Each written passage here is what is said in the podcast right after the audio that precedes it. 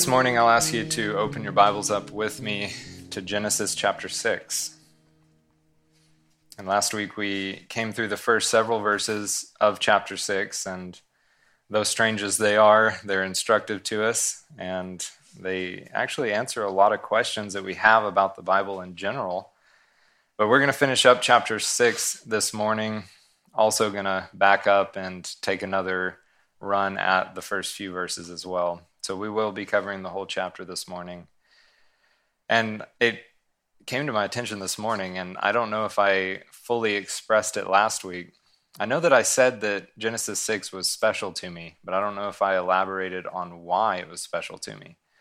But it was this passage that when I was confronted with it, it challenged me in such a way that it made me dig into it it made me figure out what it was actually saying and you know how the rest of the bible related to what it was saying.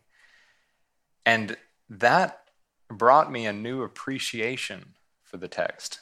Now i had grew, i had grown up in church and i believed the bible. I believed it was the inerrant word of god that it was true that it was reliable.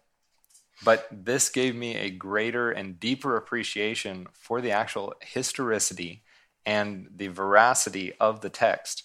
Because as you dig into this, you will find proof of what it's saying. And so it's a special passage to me because that's what started my deep dive into really figuring out what does the Bible say, to really taking it seriously. And that's what eventually led me into ministry. And so it, it comes full circle here for me. And I love to teach and talk on this passage because of that. Now, let's read through these first few verses, and then we're going to give it a real quick pass and then continue on.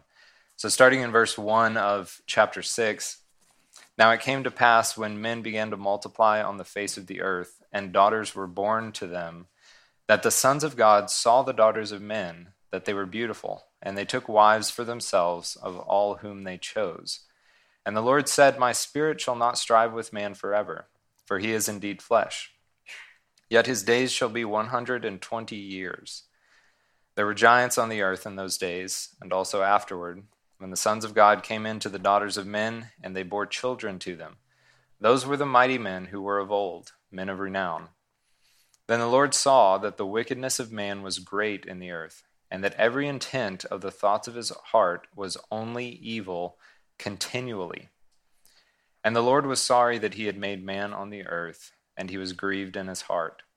So the Lord said, I will destroy man whom I have created from the face of the earth, both man and beast, creeping thing and birds of the air, for I am sorry that I have made them.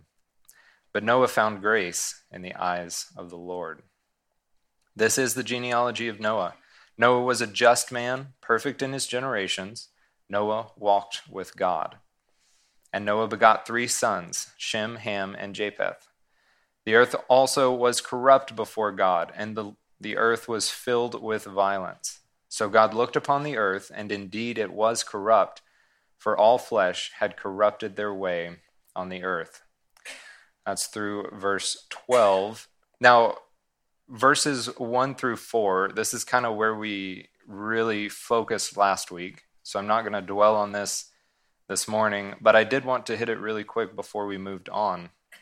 This passage is giving us a glimpse into the evil that really pervaded the world in the years leading up to the flood. It was a very supernatural place, and there was all sorts of this evil being practiced. We get a glimpse of it here. These sons of God, the fallen angels, saw these human women. They saw that they were beautiful, and it says that they took wives for themselves of all whom they chose. And the offspring of this unholy union were the Nephilim. And that's the word that it uses in verse 4. There were giants, that is Nephilim, on the earth in those days. This was Satan's attempt at corrupting the image of God, in effect, the gene pool of humanity. And that so that the Messiah could not be born of pure human lineage. And I know this is all interesting history, but there's a good reason that we should pay attention to what happened right before the flood in the days of Noah. It's because Jesus likened the days of Noah to the days that would just precede his coming. Let's do turn together to Matthew 24, starting in verse 36. We're going to camp out here for just a moment. We're going to see what Jesus says about the days of Noah. That is Matthew 24, starting in verse 36. Jesus says, But of that day and hour no one knows, not even the angels of heaven, but my Father only. But as the days of Noah were, so also will the coming of the Son of Man be. For as in the days before the flood, they were eating and drinking, marrying and giving in marriage, until the day that Noah entered the ark, and did not know until the flood came and took them all away. So also will the coming of the Son of Man be. Then two men will be in the field, one will be taken and the other left. Two women will be grinding at the mill one will be taken and the other left. Watch therefore, for you do not know what hour your Lord is coming. But know this that if the master of the house had known what hour the thief would come, he would have watched and would have not allowed his house to be broken into. Therefore, you also be ready, for the Son of Man is coming at an hour you do not expect. And so it's clear that this passage is referring to the days leading up to the rapture of the church. There's this aspect of surprise. Jesus hammers this point that it will be sudden and surprising when the church is taken out of the world. And this doesn't fit the description of the second coming because those alive during the tribulation who are privy to this will know exactly when Jesus is coming. We know that it's seven years after the beginning of the 70th week.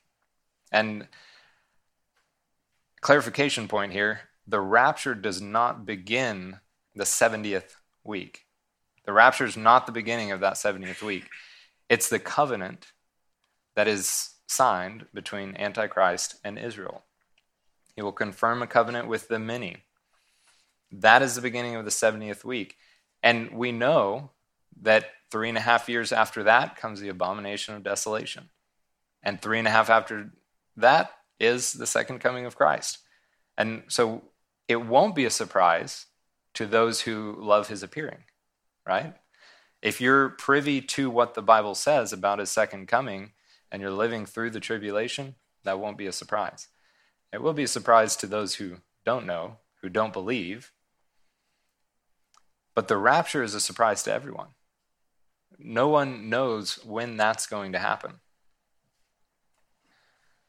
And those days immediately preceding the rapture, Jesus likens to the days just before the flood. But as the days of Noah were, so also will the coming of the Son of Man be. And as that day approaches, the world will begin to look like it did in Noah's day. So it's a good idea that we understand the world that Noah lived in. We know from this first part of Genesis 6 that there was this seeking after strange flesh. And that's the term that Jude uses for it. This specific sin gripped both Sodom and Gomorrah and these angels who sinned. And there is some insinuation in the text that these human women were not always willing participants in this action. We're actually seeing this kind of perversion in the world today, in our current culture. And it's in our face right now. Um, if you're not aware, several years ago, Katy Perry came out with a song called E.T. That's the title of the song. And in this song, she sings about having relations with an alien. And it's shocking. I'm not going to read any lyrics for you, but you're welcome to look them up if you wish. It's it's disgusting, to be quite honest. And there's also a much newer song by Doja Cat that was just came out, and the music video is just horrendous. I mean, there is imagery of her being intimate with this satanic looking demonic figure. And it's it's in our face right now. So this kind of thing is not foreign to the culture that we're living in. And it has some very dark roots that we see in Genesis 6. Moving on in verse 5 Then the Lord saw that the wickedness of man was great in the earth, and that every intent of the thoughts of his heart was only evil continually. You know, that's pretty straightforward. But I have a feeling that we don't always get the full severity of this. Because we look around and we see evil. But it says that every intent of the thoughts of his heart was only evil continually. This is like next level. This is not just maybe having a thought pop into your mind every once in a while. If we are to this point, then we better watch because that satisfies one of the criteria uh, for the days of Noah the evil abounding in the world. I think it's obvious that Noah is not included in this statement. So, does that mean that it only encompasses the unsaved world? So, Noah is not one whose thoughts were only evil continually, and it would seem that the believing world before the rapture would not fit that description either. So, if we're just talking about the unbelieving world, it may very well be possible that we have reached this point of complete depravity. Does it fit?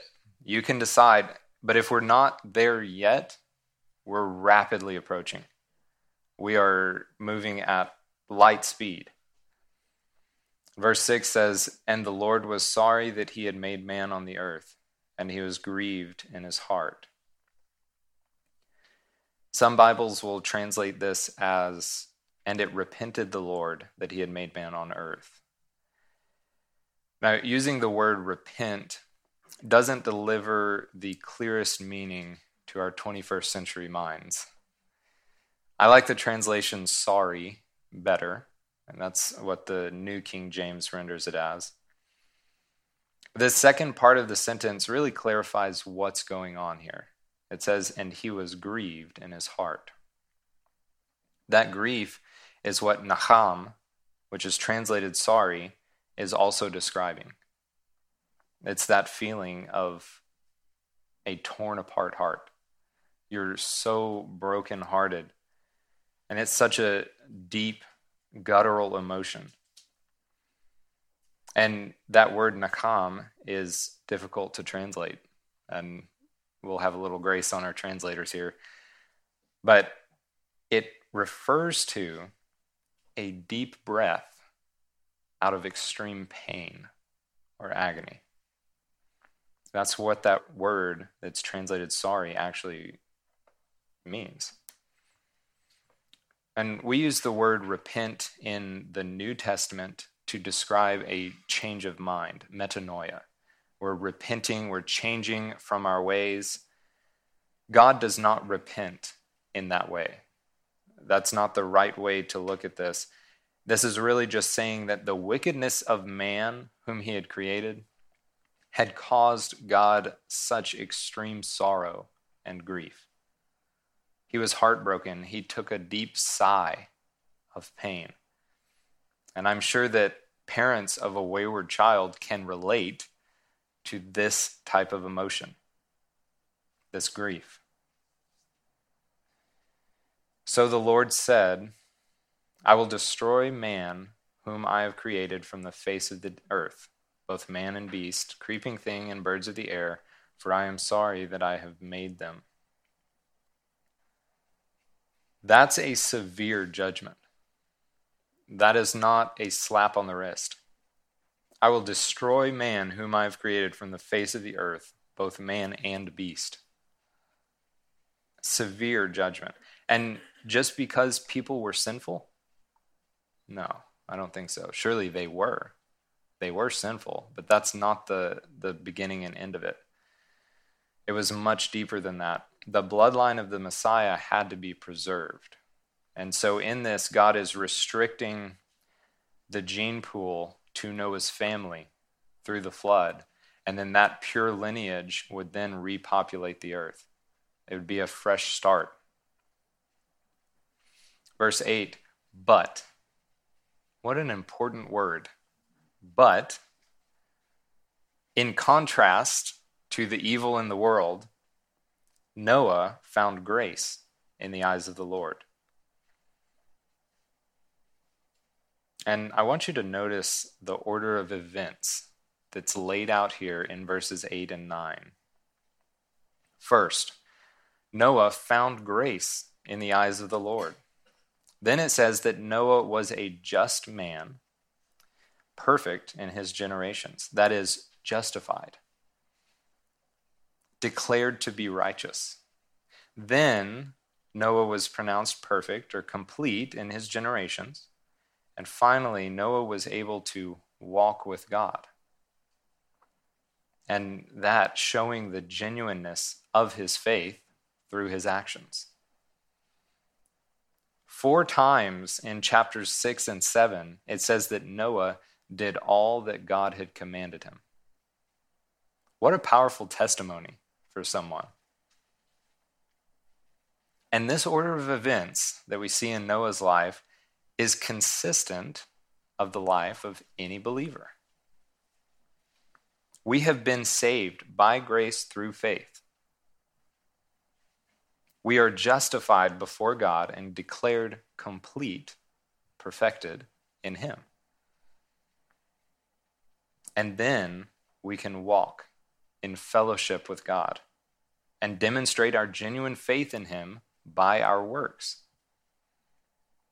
But Noah found grace in the eyes of the Lord. Noah was a just man, perfect in his generations. Noah walked with God. It's a beautiful picture there of our Christian walk. This is the genealogy of Noah. Noah was a just man, perfect in his generations.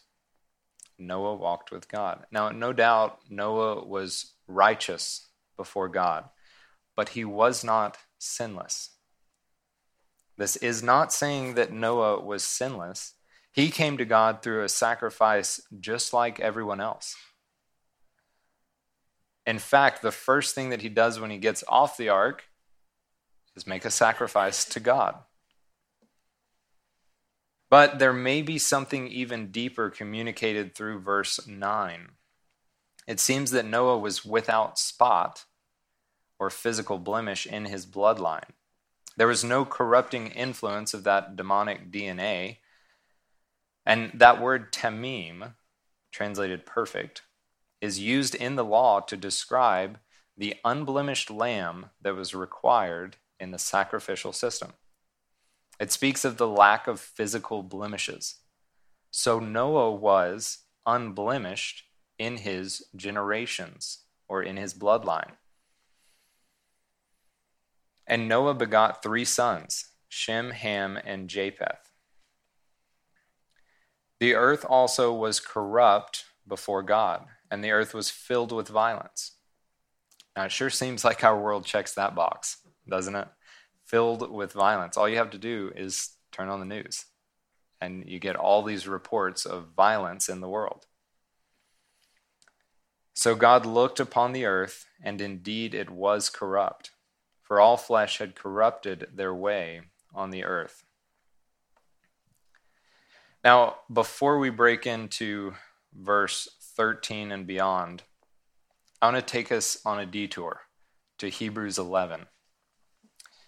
Because Hebrews 11 gives us some insight into what's happening in this whole situation of Noah constructing the ark. In verse 7 of Hebrews 11, it says, By faith, Noah, being divinely warned of things not yet seen, moved with godly fear, prepared an ark for the saving of his household, by which he condemned the world and became heir of the righteousness which is according to faith. Hebrews 11 lists several examples of Old Testament men who had considerable faith, and it was accounted to them as righteousness for that faith. Noah's account is the only one which begins and ends with the word faith. Now, Noah was warned of the judgment that would be coming on the world. And he didn't just hear God, he believed God. And he didn't just believe God, he acted on what he believed. And that is that active faith, the saving faith. That's why he's included in this famous faith chapter of Hebrews 11. And Noah's faith is even more remarkable than we can see from the surface of the text because God was telling him this judgment would come by rain. Remember, I think it was Genesis 2, it says that there had not been rain on the earth. These guys living contemporary with Noah did not know what rain was. Noah didn't know what rain was. They had never seen it before. Noah was divinely warned of things not yet seen. And he moved with godly fear. He didn't sit back in his rocking chair with Mrs. Noah, sipping on his coffee for a few more days, you know, just letting things play out. No, he got to work. It says he did all that God had commanded him. And you don't have to turn here, but 2 Peter 2 5 refers to Noah as a preacher of righteousness. And I really can't imagine what Noah would have had to put up with as he was preaching righteousness and building the ark. You know, for many, many years, the the best estimate that I've seen as far as the time it took Noah and his family to build the ark is around 75 years. Now, it could be up to 120 when God says, Man will be 120 years, my spirit will not strive with him forever. But the best guess I've seen has come out to about 75 years. So he's working on this huge project. I mean, we're talking longer than a football field, huge, huge barge is what it is. And the world around him is exceedingly evil. I'm no doubt they would scoff at him, you know, probably make fun of him, have Noah hate clubs, and just probably come at him. And what did his wife have to deal with? You know, my wife has to deal with quite a lot, and I'm not out in the middle of the desert building a boat. You know, I'm sure she was isolated from her friends. She had to choose to stick by his side all the while preaching righteousness. I have no doubt that Noah extended the invitation on the ark to everyone around him. You know, come on with me. You'll be saved only through this way. But we'll see later that God knew that no one else would take him up on that offer. A preacher of righteousness. It seems that his family also helped him to build the ark. And we know that Methuselah, who was born long ago at this point, dying he shall send. And Noah was, I have no doubt, very keenly aware that when Methuselah died, the flood would come. There was that genuine awareness in Noah. And I'm sure that he employed Methuselah to help him build the ark. Although Maybe not. Maybe he said, "Hey, you you stay back. We don't want any big beams coming around." So he had kids. He had three sons to help him, at least three. We know of these three. They were the ones who survived the flood. But I as I imagine this dialogue that must have happened, I I think his sons like, "You're telling me God told you to build a what?" What what is this? A ship? A an ark? You're building a box in the middle of the desert so we can all climb in it and be saved from something. And you want us to help you. Give up years of our lives to help you build this box. Is that really, are you sure that that's really what God is asking you to do? Because it's so absurd. And all the while, Noah was a herald of divine truth, a preacher of righteousness to a lost world. And now, starting in verse 13, we'll see these instructions that God gave Noah for this ark. We'll read through verses 13 through 16. And God said to Noah, The end of all flesh has come before me, for the earth is filled with violence through them. And behold, I will destroy them with the earth. Make yourself an ark of gopher wood. Make rooms in the ark, and cover it inside and outside with pitch. And this is how you shall make it. The length of the ark shall be 300 cubits, its width 50 cubits, and its height 30 cubits. You shall make a window for the ark, and you shall finish it to a cubit from above, and set the door of the ark on its side. You shall make it with lower, second, and third decks. God specifies to Noah that he would use the earth to bring this judgment. And behold, I will destroy them with the earth. And the instructions begin Make yourself an ark of gopher wood. Now, the experts believe that this wood was what we would call cypress, you know, cypress wood. That's not for sure. We don't know exactly what this was, but it's it's some kind of sturdy hardwood, you know, real dense material. The word ark that's used here is not the word that's later used for the Ark of the Covenant. It's a different word altogether. But it's the same word that's used of that ark of bulrushes that Moses was placed in to float the Nile. You can find that in Exodus 2 3. So this picture is painted of a box that's meant to float on the water. No navigation purposes required just floating and preserving life in both cases. Make rooms in the ark and cover it inside and outside with pitch.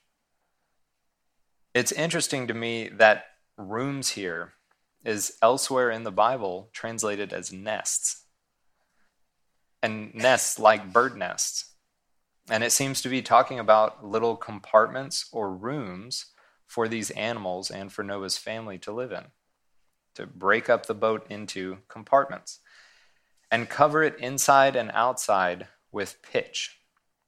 Now, pitch is like a tar like material, real sticky, and it would be used to waterproof the hull of ships. And it became standard practice for shipbuilders to pitch the outside of the hull. But Noah is commanded to pitch it inside and out. That's peculiar. And if you're a shipbuilder, you, you just don't generally pitch the inside of a hull. Why could that be? Well, we don't know for sure, but there's some speculation from people who know a lot more than I do that this is probably to preserve the hull of the ark for many, many years it may be that the ark will show up again. Right? And we actually talked about this in Revelation when we came through Revelation. It is possible that this pitch inside and outside was to preserve the whole of this vessel. Now, this word pitch is translated from the Hebrew kopher. And in most places in the Old Testament, in fact, in over 70 places in the Old Testament, this word is translated atonement. Atonement. The idea is that it's a covering, it's to cover the whole of the ship. And in other places that it's used, it's an atoning covering. And that would make sense because the ark is literally covered in this pitch. And when you take this with that single door in the ark, it's a picture of Christ being our only way of atonement. And this is how you shall make it. The length of the ark shall be 300 cubits, its width 50 cubits, and its height 30 cubits. So God gives to Noah the specific dimensions that he wants this ark to be. And it's quite possible that Noah received more than just these instructions from God. But in writing this down, there was a specific purpose of the writing, and it was not so that we could build a replica of the ark. It was to give us the idea that whatever this was, it was sufficient to carry out its purpose in sustaining life and preserving it through a flood. And so we don't have detailed detailed blueprints in here, but there are some really interesting things that we can take out of the design of this ark. If the ark's purpose was to preserve the life of both man and animal, it must have been big enough to house two kinds of each animal and seven of the clean animals. We'll get to that.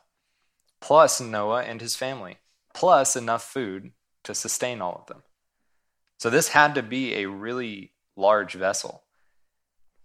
Now, we're going to look at this from a practicality standpoint because a lot of people that come against this record come against it from the angle of, well, there's no way the ark was big enough to house all of these animals and food and whatnot. In fact, it was. It was plenty big enough. So most land animals are small. Most are small. Sure, there are some huge ones like elephants, rhinos, certain dinosaurs, and the like. But about the average size of a land animal would just be a, a bit smaller than a sheep. We can actually work out the dimensions of the ark and find out how spacious it actually was. And most believe that the cubit used here was about 18 inches. And that's a good guess in my estimation. This is one of the shorter cubits in recorded history. We're going to use an even smaller cubit. The shortest cubit that I'm aware of in recorded history is 17 and a half inches. And so, for the sake of having a conservative estimate, we're going to use 17 and a half inches as this cubit. Now, there's no hint in Scripture that the ark here had a bow or a stern. The insinuation is that it was like a box, like a rectangular prism type of shape. So the volume that we figure out can be fairly directly applied to the ark.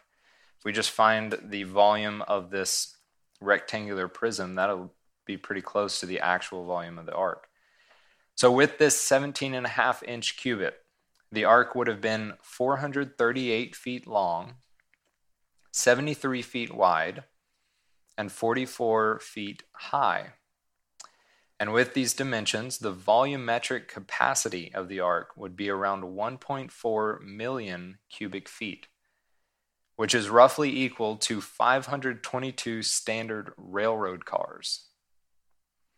522 standard railroad cars, livestock cars, in fact. Since we know that about 240 sheep can be transported in one stock car, a total of over 125,000 sheep could have been held on the ark. And the sheep represents, as I mentioned, the average size of land animals. Some larger, some smaller. The sheep is about average. So that leaves us thinking okay, that's a big boat, you know, that's a good size. But how many animals would it need to house? That's the next question. Most authorities on biological taxonomy estimate that there are less than 18,000 species of mammals, birds, reptiles, and amphibians on the earth today. Those would be the classes of animals that would have been on the ark. If we doubled that number to account for the extinct species of the past, and we allowed for two individuals of each species, plus five more of each clean species, we would come to a rough number of about 75,000 animals who probably would have been on the ark. Now, in the text, the term kind is used, and not the arbitrary designation of species, which our modern biology people use, right? So, kind is broader than species. And so we could reasonably conclude that it would be even fewer animals that would have needed to find space on the ark. And we want to remember that the we determined the volume of the ark was capable of holding up to 125,000 sheep. We calculated using species 75,000 that would need to come onto the ark. That's about a 60% capacity. So, just with the animals on the ark, you're filled to about 60% capacity. That's plenty of room for the people, food, and other types of things that you would need. And that's using the smallest cubit in history. So, it's possible that it was even larger than that. Now, I did mention dinosaurs a second ago, and I'll circle back to that. I just I wanted to throw that in there. But when I say that there were probably dinosaurs on the ark, the first picture that probably pops into most of our minds is a T Rex running around, eating up on the sheep and other animals. But I don't think that that's really what that would have looked like. Um, first, there's nothing to say that God brought all fully matured animals onto the ark. A juvenile animal dinosaur specifically, would take up much less room and eat much less food. Also, be much less dangerous, right? now, there may have also been something that God worked out with the animals, like the lion's den incident, you know, shutting the mouths of the lions. That could have also been in play. Um, and it's my opinion that God probably did do that. He probably shut the mouths of the carnivorous animals. And we know that their bodies would have still been able to survive on a diet of fruits and veggies or plants because that's how they were created. And this wasn't so far removed that all of that would have gone away. I mean, even today, we can survive on fruits and veggies. Now, I'm not advocating for that, but we can do it. And they could certainly do it for a year that they would have been on the ark. So, yes, the dinosaurs probably were on the ark with Noah. And Henry Morris makes an interesting point in his commentary, pointing out the fact that the animals on the ark must have possessed the genes that make it possible for today's animals to hibernate. Since the genes of animals today came directly through the genes of the animals on the ark, we know that that genetic information must have been present at that time. There certainly would have been no need for hibernation before the flood with the Earth's even climate. But with a sharp drop in temperature that probably accompanied this rain, Many of the animals on the ark may have fallen into their first hibernation. And that would make it dramatically easier for Noah and his family to take care of all of them. They wouldn't really be eating, they wouldn't be making a ruckus like the T Rex. And it just would have been easier. So that is certainly a possibility. Now, concerning the ratio used to build the ark, we now know that it was perfect for this type of craft that was just meant to float. You know, it didn't need to get anywhere specific. no propulsion, no navigation. It just had to float, preserve life. Modern battleships and those kinds of ships use a sleeker 7 to 1 or 7.5 to 1 ratio of length to width. But the Ark was a 6 to 1 ratio. It was more of a barge, so it was a little fatter compared to these sleeker battleships. And when scientists look at this and they look at the ratio specifically, you can tip this craft almost to 90 degrees on its side, and the displacement and the center of gravity is such that it will right itself. It will come back to center. Almost 90 degrees, you can tilt this vessel and it'll come back up. That's crazy. And as a craft that just needed to float, that's a good property to have, right? Especially with all this commotion going around going on around you. So that was pretty cool. And Chuck Missler does a good graphic of this and he shows you the actual science that goes into it. I'm not going to do that. It's not my bailiwick, but I'll leave that with you to look into if you wish. Now, verse 16 You shall make a window for the ark, and you shall finish it to a cubit from above, and set the door of the ark in its side.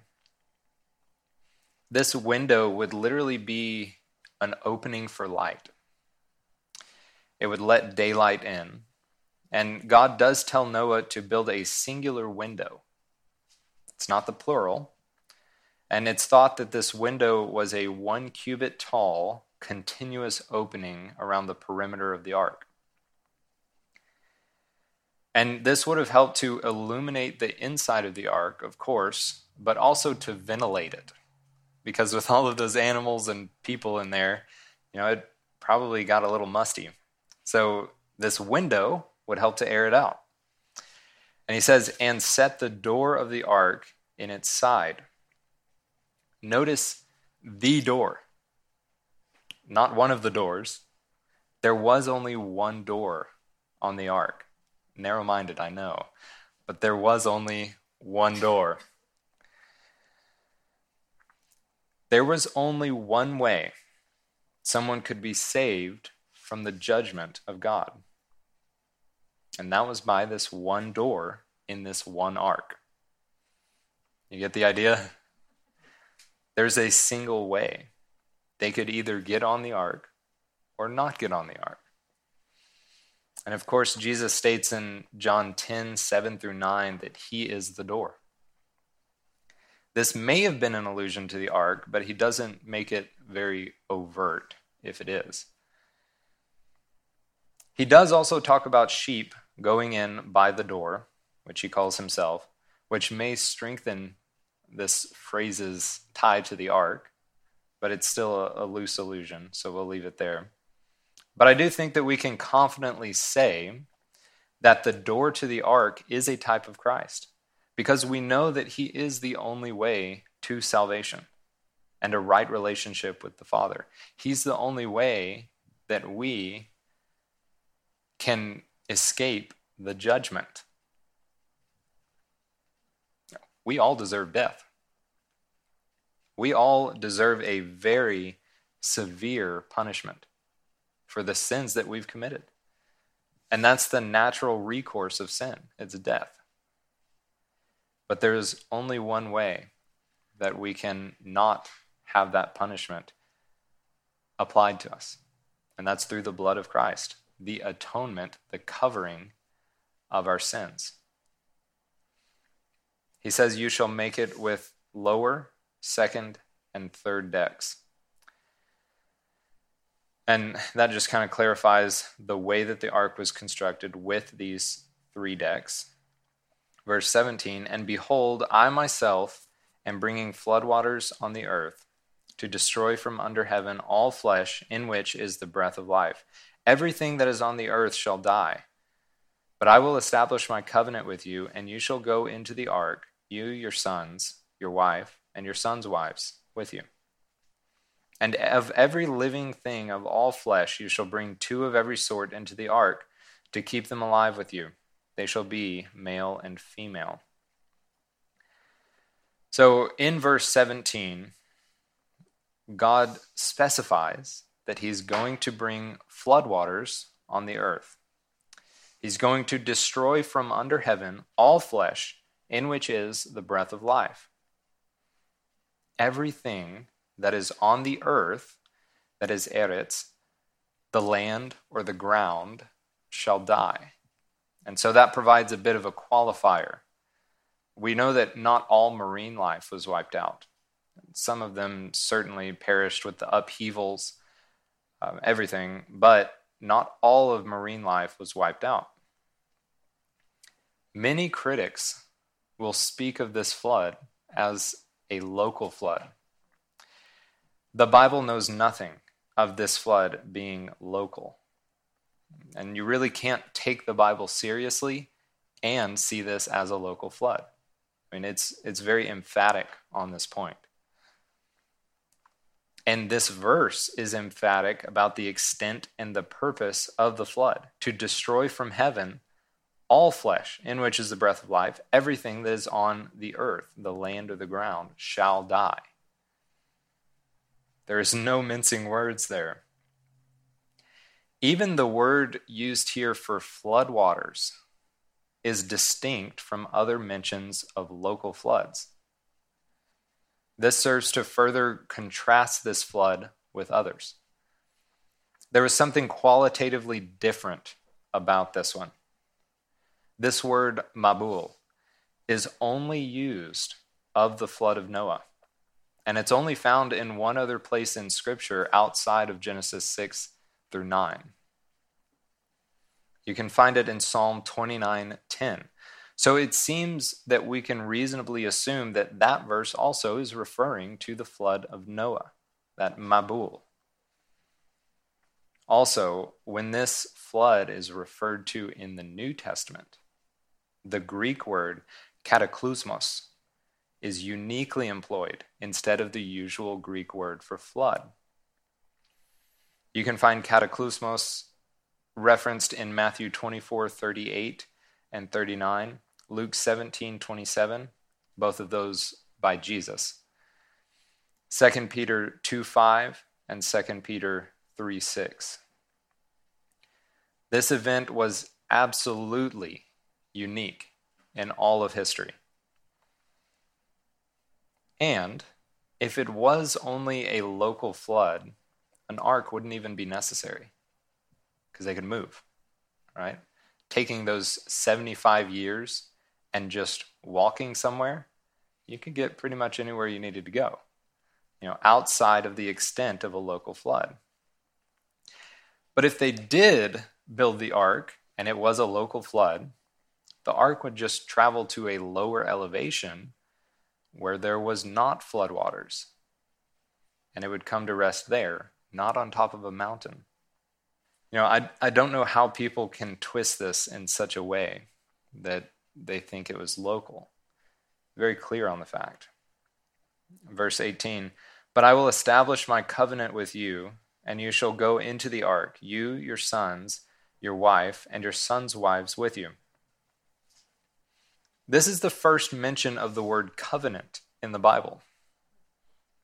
God promises Noah that in response to Noah's obedience, he will establish a covenant with him and his family.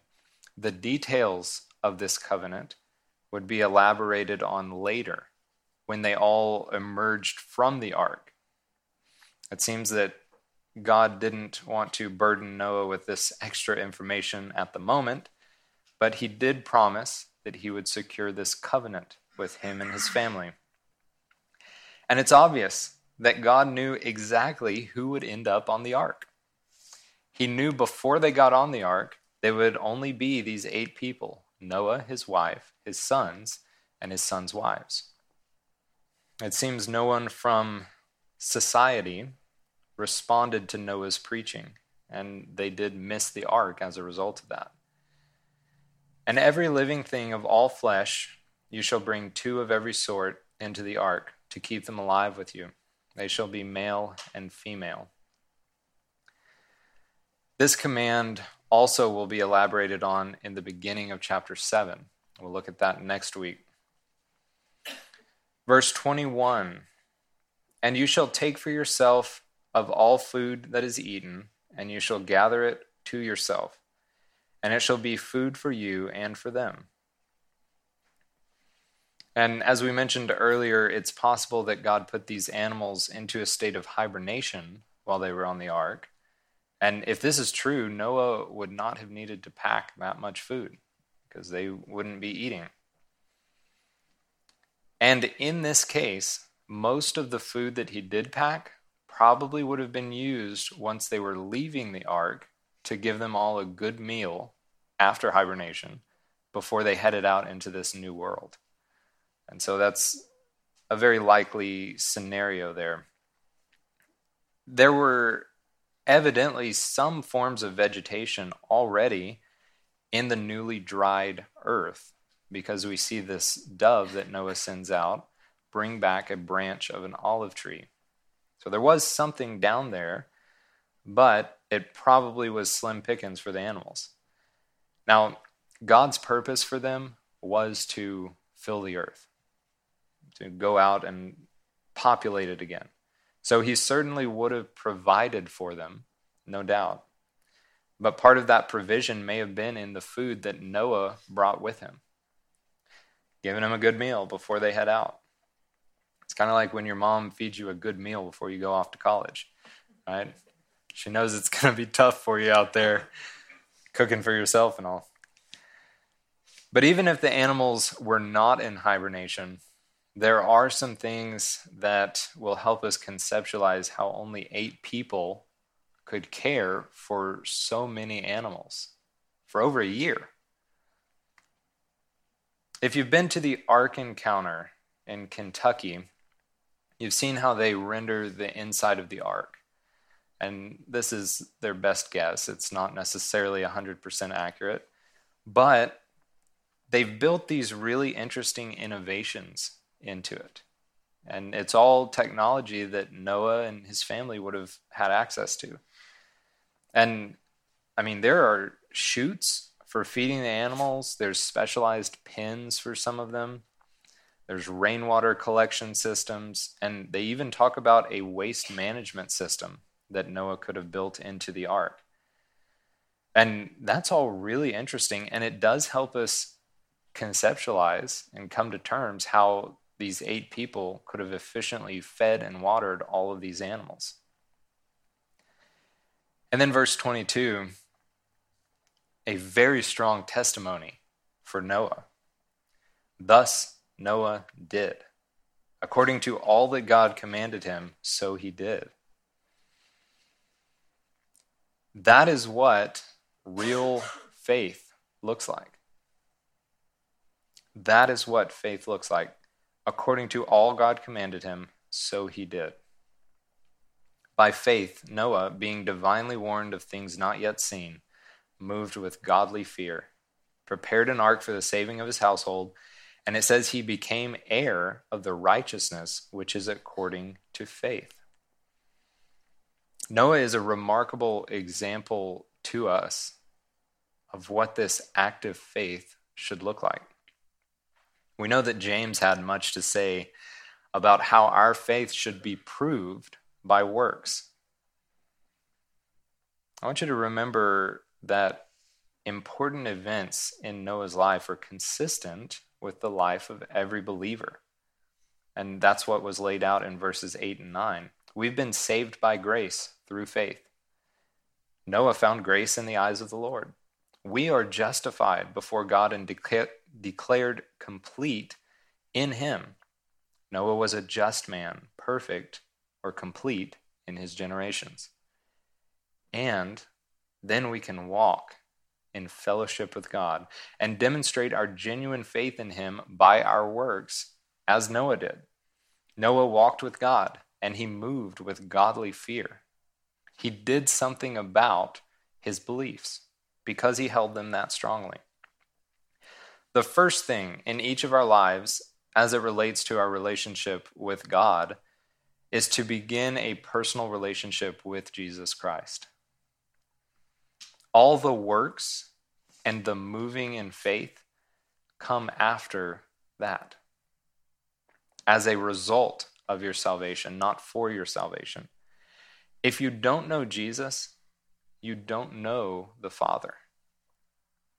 1 John 2:23 tells us whoever denies the Son does not have the Father either. He who acknowledges the Son has the Father also. If you're trying to work your way into heaven, you're missing the point. We are saved by grace through faith. It is a gift of God so that none of us can boast. You'll find that in Ephesians 2 8 and 9. But a saving faith, as Noah demonstrated, is marked by good works. And in the very next verse there in Ephesians 2:10, we're told that we are his workmanship, created in Christ Jesus for good works, which God prepared beforehand that we should walk in them. But our desire to do good works, our desire to follow the commandments of God, are not for salvation, but from salvation. They swell up from a place of abundance in our hearts. You know, we're so thankful of what God has done for us that we want to please Him. We want to follow His commandments and we want to do good for others. It's not that we're working for salvation, but from salvation. And that seems to be exactly what Noah has demonstrated in this account. Now, as we get into chapter 7 next week, we're going to see more from Noah, more about the flood, and we'll probably come through chapter 8 as well. So it's it's going to be a good chunk of text that we're going to get through. Just starting off next week, we're going to talk about the fact that God told Noah to bring seven of each kind of clean animal onto the ark. But that designation of clean is a ceremonial definition that's not really codified until the law was given to Moses. So that presents an interesting question. How did Noah know which animals were clean and which were unclean? I'll let you mill on that for this week, and we'll come back next week and we'll talk about it. There's some very interesting insights that we can get from this. Um, so we're going to leave it there for this morning. And please pray with me as we close our study.